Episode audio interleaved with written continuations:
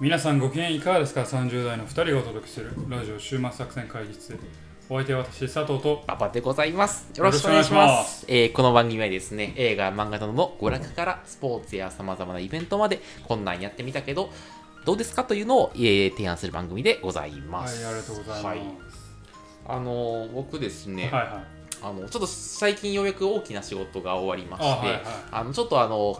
かあのまあちょっと彼女とあの熱海でも行こうかあはというのいで熱海にちょっとあの温泉に行きましてあ行ってきたんや行ってきましてうんはい行ってきたんですよ仲良くやってるねんねまあまあまあ一応ね、うんでなんかまあちょっとあのスパみたいなところに行きまして、でなんかそのスパがなんかねあの、えっと、インフィニティ風呂とかインフィニティ風呂っていうのかなインフィニティ風呂無限風呂あのねえっと仕組みはどうなってるかというとなんかえっとね露天風呂みたいなのがあるんやけど、うん露天風呂があの長方形みたいな感じでなってて、うんであのねなんかまああの入れるのよで、うんあの露露天風呂から海が一望されてるのねはいはいはいだから、えっとね、ちょっと引いてみるとあのろお風呂から海がつながってるように見えるのよああ、はいはいはいのいい角度でしはいはい写真撮ったらね、はいはいみたいな感じだからお風呂に浸かりながら海をぼーっとと見見れれるるみたいな話が、で結構あの黄昏られるみたいなはい感はじいのね、はいでちょっと例によって黄昏れてたら、うん大学生ぐらいの男の子が、はい結構俺の右の至近距離ぐらいにやってきたのよ、うんで、お、ななんやと思って、なんか近いなと思って、ちょっと、あの、不快やったから、ちょっとだけ距離取ったのね。そしたら、その男の子が、いろいろありましたね。って言ってきたの、うん俺 に。うんで、えーっつって、うんえ、でもやっぱ今日、泊まりの方が良かったですかねってふっと見た瞬間に、あ、違うってと思ってただったらしくて、どっかい行き当ててて、あの、マジで俺、俺からしたらいろいろあったのが何があったんやろと思って、気になってって、ごめん、本当にしょうもない話じゃないけど、うんそれ聞いたらよかったよそう何があったんすかいろいろありましたねねそしたらそうそうありましたねあのー、あれ思い出すだけでもいややめとこう今だけはやめとこうでちょっと馬場さんあれ馬場さんあの時のことまだ覚えてるんですか俺はさ覚えてんだよいつまでも海みたいなもんだよな俺とお前の関係海みたいな関係どういうことですか遠く果てしないってことさこのドラマ思わないないやでもね切れ味があって切れ味あるかあ どこまで行くんかなと思って今どこそれまで海やから水平線の先までやいやいやまあいけたないけたで今もまあ今うん人を間違える時ね、ああるよね。ああそうあるあるあうるんうんそあうまあ向こうはむ向こうは馬場さん以上に恥ずかしかったとあ多分そうやと思思ううんだうっんてスポンポンでさ、そ見知らぬ人うにさ、そいろいろありましたねっていう身の上話始めようとするわけ ですよ。ほらもう俺やったらもうちょっとどうごまかす逆に自分やったら。ううわーやってしまった場合例えばまあうん佐藤と馬場でうんせんまあ友達同士で行ったうと。んうんでまあどうやら馬場あるいは佐藤がおると。うんうんのように見える。うんうんうんでその座って、んなんかいろいろあったな、おいって見たうんら、違うやつや。うんうんどうするいやもうね謝るしかないよねあすいません謝るんや。うん。あともう変にごまかしたら、それ以上、あの、きあ傷がさ、あの、深くなりそうじゃない。うんうん。なんかあるそのいいごまかし方。いや、俺も、この番番組上はふざけようかなと思ったけあああどあ、俺ガチになったら、俺、あす いません。失礼しました。つって、ザバーっていく。ってなでるな。しかもな、その長方形の風呂が結構深くて、うんあの移動がゆっくりなのよ。だから、あの、そそくさと入れることができなくて、ゆあう、深いんや。深い深い深い。だあーから、あの、あなんていうプのールの中みたいやからこう。腰ぐらいまで入るあーそうそうそう歩くにも水圧があるかそらう。そうそう、ゆっくり、 ゆっくり去っていくギャグやんそうそう。お互い恥ずかしい思いしながら。まあまあねそう人間違いするときはね、うんあるよねねそう。まあその俺目悪くないからさ、んあれやけどサウナとかでもさ、うんやっぱ眼鏡かけてる人間違い、あー、はいはい。眼鏡取っても間違えるし眼鏡かけてたらかけてたで曇るからよあくーわあーからんしあーあーあーたまにね間違える人いるけど、まあ、スポンポンでね間違えるとちょっとなまあそうね、確かに恥ずね。かしいな恥ずかしいね、ちょっとね。まあでもうんで俺も一回あの佐藤さんと二人で買い物行っていると時になんかあのビールかなんかを佐藤さんの買い物カゴに入れようと思 ったら全然違うおっさんのカゴにああの入れちゃってあすいませんでしたっていうのがもうあの1年ぐらい前から一回やってしまってあっ恥たずなかしかなんかあったった記憶あるぞそうめっちゃ恥ずかしかったそれそううんあすいませんうんまあ皆さんもね、はいあのよく人の顔見てから話しかけたはい、いり、ねや本当ですよはあいのなんか行動に及びましょうねはいはい、今日はそんなお話でしたはい さようなら違うよ違うこれからよ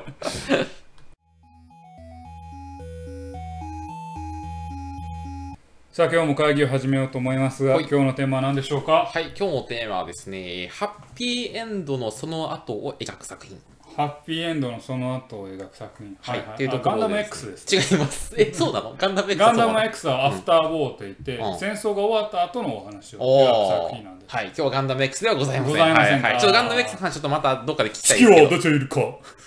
そうなのそれが名言なの月は出ているかと聞いているっていう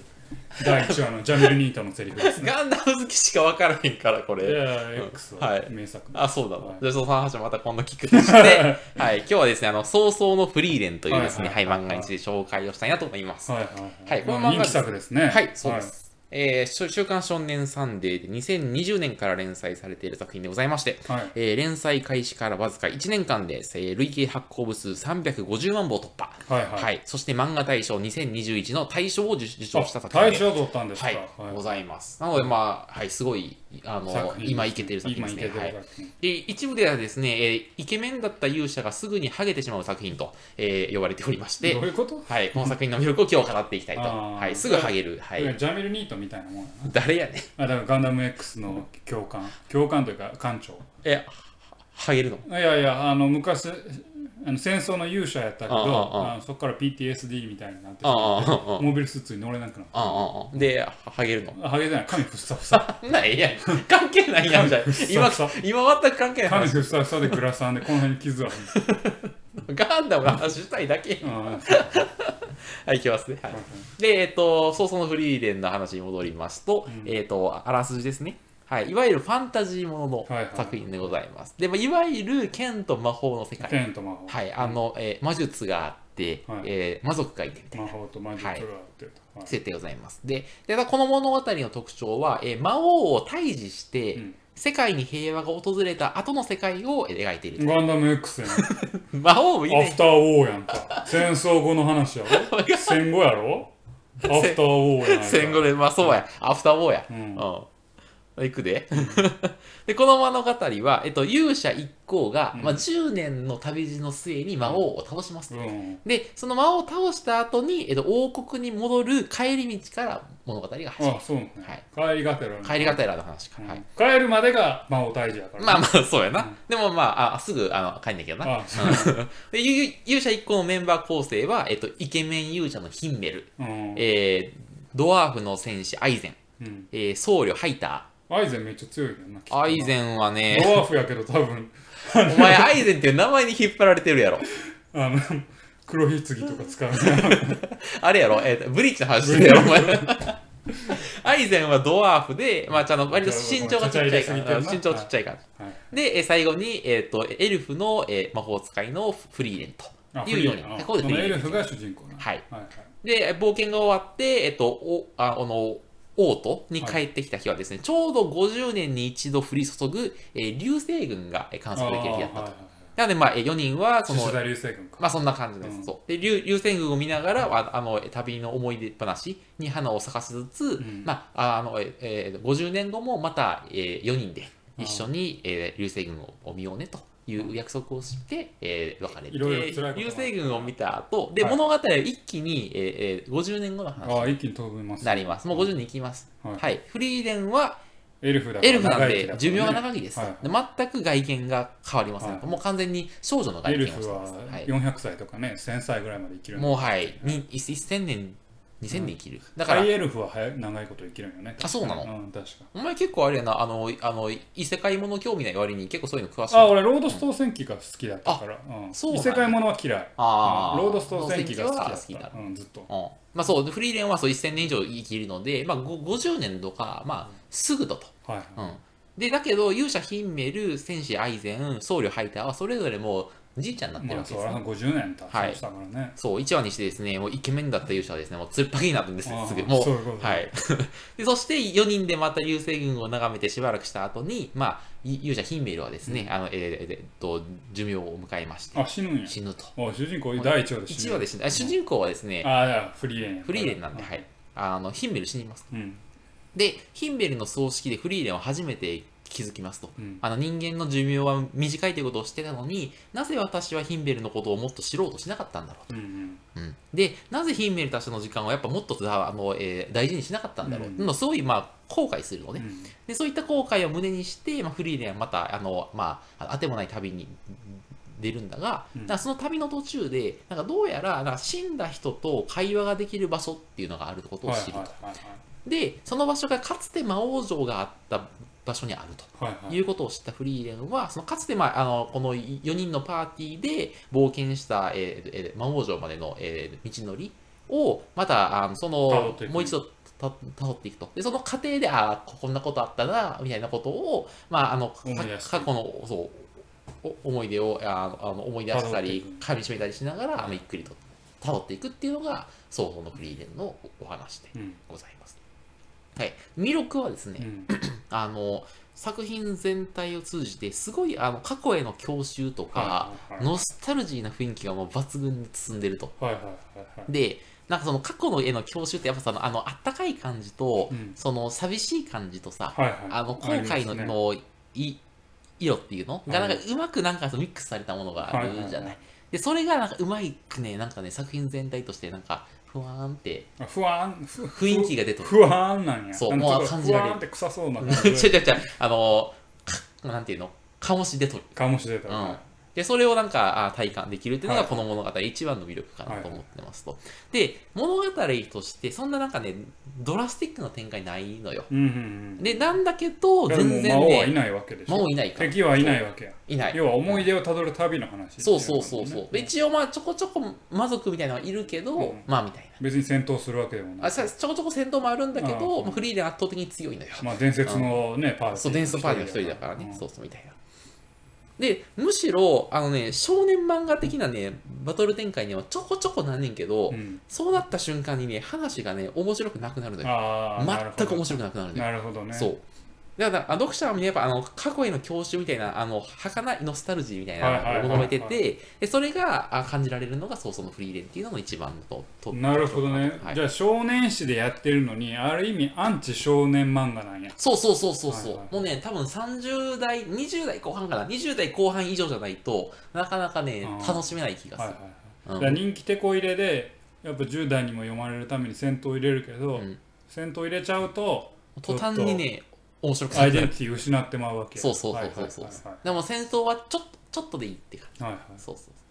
そうでそういう意味ではなんかねフリーレンはなんかね未来を生きてないのねああ過こ去こにで生きてるんやそうそうなんか世界をこんな風に変えたいとか自分がその人生においてこういう役割を果たしたいとか全く思ってなくてあのむむしろそのなんていうのあのもう自分の趣味をだらだら楽しみつつあのあ過去を振り返ることを通じてまあ自分の過去をどう再解釈するかとかそのヒンメルとのヒンメルのことをもっと知れなかった自分っていうのとかヒンメルの10年間をどう自分の人生の中で解釈するかみたいな、その過去をどう捉え直すかみたいなことにすごい重きが置かれてるのはいねはいはいで、さらにその死んでしまったヒンメルともう一度話すっていう、もう一度喋る、会話するっていうところのために、あの、あのえ旅をしているみたいな。はいはいはいっていうのが、その、まあ、そその、早々のフリーレンのターンの展開みたいな感じ。だから、その、なんていうのまあなんかその未来がどうとかその小の世界に対するそのワクワク感とかではなく、うん過去とどう決着をつけるかとか、はいはいはいみたいなのが全面に出るっていうのはがいこの「早々のフリーレン」っていうのの漫画でございます。はい、ちょっとぜひ、はい、30代以上はちょっとですねぜひ読んでもらって、はいあはいなんかあーなんかき郷愁を感じてほしいなっていう感じですかね。うんうんはい、ってないうるほのどがね今日紹介する「早々のフリーレン」でございます。はいはいはいはどうですかいやいや、あのー僕は好きだと思いますよあ本当に、ううんんあのまあ映画で言えばロードムービーというか、うんうんうん旅をしながら過去のこの足跡をたどってあの時の思いっていうのをまあその僕ははプレゼンを聞いてていいなと思ったのは、うんえーっと過去を思い出してよかったなって教習に浸るだけではなくその解再解釈をするっていうポイントは大事かなと思っていて過去ああよかったな過去があれだったなよかったなっていうのはもうババアというかじじいというかああああああなんかこう過去が過去が良かったものとして、うんえーそれでとどまってる人だよね、うんうんでもその過去が良かったなっていう思いだけじゃなくて、うんそこから再解釈をして現実にフィードバックさせていくっていう姿勢、うんそれがそのやっぱり今を生きる人の役目であり、うんうんうん大事なことで漫画でそれを描けるのはいいと思うんですよね。なるほどねはいどんな作品でもさ多分やけど過去が良かったなで終わる作品なんてなくて、うんうんうん過去から何を現実世界現今にフィードバックさせてますかっていうところがやっぱりお話のミソだと思うんですようんうんうんうんね。やっぱそこがちゃんと描かれてるならば見る価値はある作品かななるとほど思ね。いました。はいはいはい。で、ちょっとなんかいいのはね、あのね、フリーレンは、あの、まあ、行く先々で、こんなことあったなっていうのを、あの、ひとちょっとずつ、あの、思い出すんだけど、なんかね、出る思い出、出る思い出、ヒンメルは、そのフリーレンのことちょっと好きなのよ。うんで、まあ、いろいろアプローチをするんだけど、あのフリーレンあんまり他人にそのと当時興味ないから、うん全部突っ張ってしまうのね。で、そのたたびに、ヒンメルはちょっとあの悲しいか顔をするみたいはないはいはないんだけど、そうなんかその、なんていうのその、伝わらないけど、なんかフリーレンあはのちょそっと恋れを、愛ものなのあのね、うっすらあるのよ。ああはいはいあのね、あの、恋愛ものが嫌いな人でも、阻害しない程度のうっすら恋愛要素がある。うんあーっていう、うん、だからそんなにねあのベベタベタしてない、うんうん、いやでも恋愛もの一本で見てもちょっと面白いかなと僕なはんかね思いまあしそういう楽しみ方してる人はいる、た。うんうん、あのいや恋愛その構成でも恋愛もの一本で最後に再び出会うまでにその女の子が、えー彼の思いっていうのを過去をたどりながらなんとなく気づいていって最後にもう一生一緒共に歩むことはできないけど一瞬だけ再会ができるっていうこのクライマックスにどう盛り上げていくかはいはいはいこれ結構恋愛ものとしてもいけるんじゃないですかなんでなんでちょっと興奮してるいやいやその構成は面白いね、はいはいはいあ面白いというか好きだなとはいはいはいはいはい確かにその時どうなるかがねでだから最後のドラマも一瞬なんよねうんうんうんでうんうんずっとえそれってずっと会えんのえその魔王城ではずっと会ええる多分ねあの儚い感じだとい思うやそうそこを儚くしておかないと、うんここの罪がもう全部無駄になるからそうそううんうん頼むよ オーケーお任せろ 知らんけど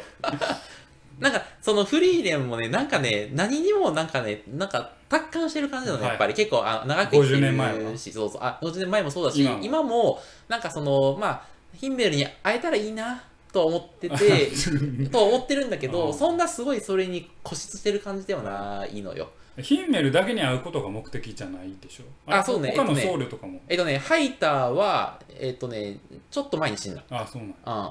で ちょっと前にすアイアイゼンはドワーフだからまだ生きてるあそうかアイゼンはそうかそう。だけど、ハイターも死んでしまう。で、ハイターと会うことはあの目的じゃないえっ、ー、とね、ハイター、なんかね、ハイターと会う、が死ぬ時までは、ちょっとい、ちょっと改心してて、うんあの、ハイターとのことをちゃんと知ろうとはしてたのね。あーだからそんなにすごい後悔があるわけじゃないなのるよほ。どねでヒンメルとまではもう50年全く会わなくて、っはいはいて感じだから、はいはいそう。ヒンメルにはやっぱりちょっと後悔がある。ここからだそうそうなるほどね、えヒンメルは結婚ししたのいや、そこはね、明らかにやってる。ああそうなんやそう、ヒンメルは。思い続けてたかもしれへんわけや、うんその、えーフリーレンのことをそうだね、その可能性はある。うん。だから多まあ分、その、うん。煽る要素はまだ隠されてるわけや、まあ、うん作品でねそうだね、ずっと思い続けた可能性もある。ううんそこはちょっとあんまり。恋愛ものなのかしら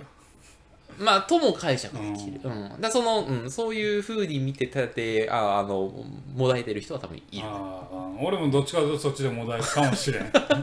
割とセンチメンタルな話好きやか俺ら好きやもんな、それな。ううんん。う結ん構もう行く先々でヒンメルが出てくるから。うんそう。うん。でもいいんだよ、それが。なるほどねそうそうそうもういいんじゃないですか、いまあまあなかなかあの少年漫画らしくないなと思いましそう。そう、そしてね、サンデーっぽくない。全た然あ。俺あんまり実はサンデー好きじゃないからサンデーっぽさが分からんねんけどあのね、サンデーっぽいっていうのは、なんかね、その、まあ、ゴーストスイーパー三上とかもそうだし、 まあそうやなあの、タッチとかもそうやけど、なんかその、タとッチまで戻るんだ閉じられたコミュニティでよろしくやる感じああコナンはコナンもそうじゃんそうなんかなだってもう、お幼馴染としか彼ら結婚しないでしょあの、 まあコナンは。そんなん言った大体らもうナルトもそうだって思ったらしさブリーチだってそうなった思うたらしさそうやったっけうんでもほら、あの、お悟彼ら空もやってそうやんけでも悟空はもう結構15、6、あ、でもちゃうか。うん5歳ぐらいの時は、もうもっと若い時か。うんいや、うん、分からんサンデーっぽさがあんま俺には分からんあ、そうか。んでもなんか、その、なんていうの、ちょっとその、閉じ、閉じられ閉じたたココミミュュニニテティィでで仲良くやるみたいなわちゃわちゃすれ。ばそう、なんか、だから、その、なんていうの、全然流動的じゃないのよ。うんこのコミュニティが絶対みたいな。うんあの、その、ほら、ランマ2分の1とあかまあさ。まあランマとかそうあの、あれもそうやん。あうるせえ、うるせえ、やつらとかそうじゃんお前ルミ子先生をバカにしたんい だかや、ちょちょちょちょちょちょ ちょ。まあでも、それはいいけど、そういうのもあるけど、まあその、それは要はストックへの教習、まあまあ結局同じだけどね。らはいだから、うん、だから、うん、そういうね、昔はあった伝統的な共同体うにんずっと浸ってるって、それがた楽しいみたいな、っうていうのが割と、ん多かったとそ今まのではねサンデーっぽいけはいど、まあそのフリーレンも過去への教習みたいなものにやってるんだけどなんかもっとサバサバしてるし、うんなんかそういうものが幻想なんだってことを受け入れながらなんかやってるって感じがしてなんか現代的だよあーなんかサンデーはエッチなイメージがあったわえそうなの、うんチャンピオンとサンデーはちょっとエッチなイメージえお前チャンピオンとサンデーそうなんサンデーなんか俺の部活の同期がずっとサンデー好きやってんけど、うんなんか格闘技でなんかすごいおっぱいが出る漫画をすげえ好んで読んでた あれじゃん、史上最強のあ私ケンイチやろケンイチそうそうそうあーケンイチやろうんケンイチおもろいよな知らんけど俺は全然サンデー好きちゃうからああああ読んでへんからあさーケンイチはそのイメージかサンデーの中のお色気枠おお色色気気枠枠うんお色気枠うんさあケンイチねお面 白いよ結そ構 うなんや俺なんやかんやサンデーの漫画で好きだからあそうなんやサンデー全くなんだな 高卒以外もそううんそうあ好きやし、うなるんほどまあ今日はそうそうのフリーではい、そうそのフリーレンっていうことで、はいちょっとぜひ、あの、えっとね、えーっと、なんかね、サンデーウェブリっていうあのウェブのアプリではい結構無料で読めたりするので、はい、あのぜひちょっと読んでみてもらいたいなと思っております。はい。というわけで、えー本日お送りしましたのは、えーサンデーで連載中ですか、はい、連載中のお漫画「早々のフリーレン」でございました、はい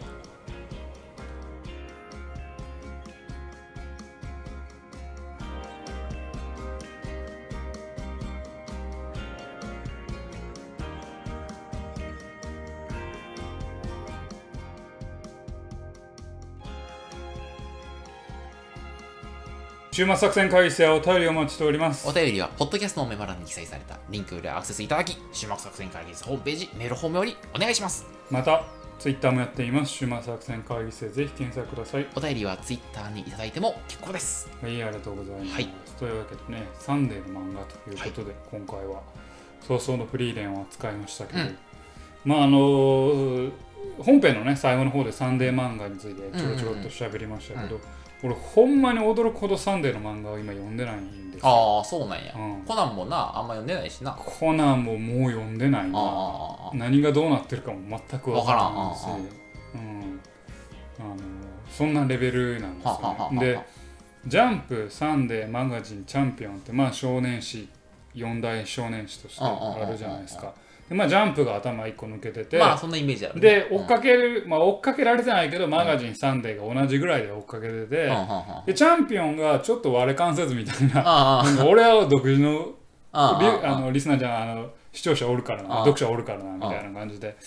言ってまあ俺昔から考えてもでもあんまり「サンデー」読んでなくて「ジャンプ」と「マガジン」と「チャンピオン」をちょろちょろ読むかどうかなるほど。で「サンデー」をほんまにないな、これはあもうあ、なそうか。うん、だからその「サンデー」でいくら面白い漫画があってうも、ん、あ多分気づかへんだかあー、はいはいはいはら早々のフリーレンがめっちゃ話題になって、い。うん、あの馬場さんに紹介する前もなんかたまに「想像のフリーレンがおもろい」みたいな声を聞くけど、うんうんうん、でも全然そうか。そんなんあったんみたはいいはいなはいはい。ピンとこんみたいなえっとね、最近サンデーやとね、えっと、マギっていう、最近でもないけど、ちょっと前に、あの、すごい、魔法使いのやつあね、そうそうそうれは知ってるな俺も読んだことないんやけど、ちょっと、面白いなえわからん ね。それでももなんか有名で面白い面白いっていうのは割となんか考察とかが走ってるああそうなんや、漫画で、だからそのまあワンピース的なんか知らんけど、うんそうなんかそういうのもあるらしいよ。ああ小学感という意味ではもうちょっと青年誌になったらねなんあかあスピリッツとかも前を読んだりはしてはいるはんいだはいけはいどはいはい少年サンデーを全く読まないそうやなっていううんああ感じねなんだちょちょっとさ昔からさそのオタクっぽいイメージがあるのよサンデーにあはーちょっとわかるな、うんなんかまあジャンプはえーっと何王道少年漫画というそうかあバトそうルそうそう漫そ画う、うんうでん、マガジンはスポーツ漫画がめっちゃ強いんよあーね部活漫あー画であーチャンピオンはヤンキー漫画が強そいんようそうそうそうそうでサンデーはちょっとオタク臭いんかなそうそうあーはいはいあそうだからどちられたコミュニティでみはいたはいいはいなはいそういうイメージがあるまあまあね、まあなまあそうねでもまあそれを各社ねざあの脱却しようとかしてるんでしょうけどうんうんうんねうん読者層もだいぶ年齢が上がってきたり今まで、ね、少年で男性ばっかりを相手にしてたのが女の子もね確かに少女も読むようになってきてコるナンとかは明確にそれを狙ってるよねまあなんでしょうねそあののカップリング的な、ね、そうそうそうそうそう、もうあの鬼面のね男の人たおたくさん出おたくさんしてね出そうしてらしもうコなナン俺しあのし少女漫画やと思ってるよあーどっちかっていうとなんかいろんな人がいろんな人と恋愛してるんやろあそうそうそう誰かうとん誰かは絶対くっつけなあかんみたいなルールがあるやんうんで大体ねああのやっぱり幼なじみが最強なのよ、うんなんやかんやで幼馴染信仰なんや幼なじみ進行やと思ってる俺は、あーうん、打破しよ出したいね幼本当に馴ね染信仰だからだからそういうのがリアルではないからそのねそのうんうん漫画の空間ではああってほしいみたいないやそうリアルではないから逃避っていうことでねあそうそうそうそうそうんなるほどねじゃあそろそろじゃあまあマガジンもねうんジャンプもサンデーも扱うからうんチャンピオンに行こうかあ行ってみる行けなるんのか心当たりやるチャンピオンのバキ以外でバキ以外で、うんまあやっぱ一回ビースターズ扱っといた方がいいんじゃないっていう思いはちょっことれ聞いたことあんねんビースあタあーるズかおもろいらしいなバキあああの板垣先生の娘さんがあはあやってるまあはい名はい作と言そうわなれんてやるけどあとなんかねあのチャンピオンでやってる柔道漫画の女子柔道漫画も結構面白そうなんやけどああねなんかあんまり読んで意外とノーチェックやからね面白いの隠れてる可能性あるよねなんか昔ね相撲漫画ちょ作者の方が亡くなってしまったんだけうんうんうんうんどバチバチバチやったかななんか相撲漫画が面なんか白く聞いてたことあるうん、うんうん、やってくる作者の方が途中でちょっとおあ亡くそうななりんにならやれそてうか終わってしまったからそれ以来にあんまりチャンピオンも読んでへんねうんだけどんあの柔道漫画が面白いんじゃないかなとは思うはいはいはいはいうんじゃあちょっとぜひチャンピオン漫画をチャンピオンねうんチャンピオン漫画特集をやってみるかチャンピオン行ってみるよあまあねあ、うん、古くはブラックジャックはチャンピオンだからね そうなのそうへえチャンピオン知らなかったあうんのあのアウトローな感じなのかなじゃあちょっとチチャンピオン、まあチャンピオンだからちょっとアウトローなんだアウトローな感じだからちょっとヤンキーとかさそう いうのクローズみたいなはいはいああそうね確そかうにそういうのが多いのああああうんまあそういう意味ではまあチャンピオンややってみますかなんか佐あん藤さん好きじゃんあんまいやああんまり俺ヤンキー漫画好きじゃないああそうなの俺まあまあまあ真面目に生きてきたからヤンキー嫌いやねんはっきり言ってはいというわけでね今日もやってまいりましたとはいいうことで、お送りしてまいりましたラジオ終末作戦会議室本日はこれにてお開おき開きお相手は私佐藤とパパでございましたまた聞いてくださいさようなら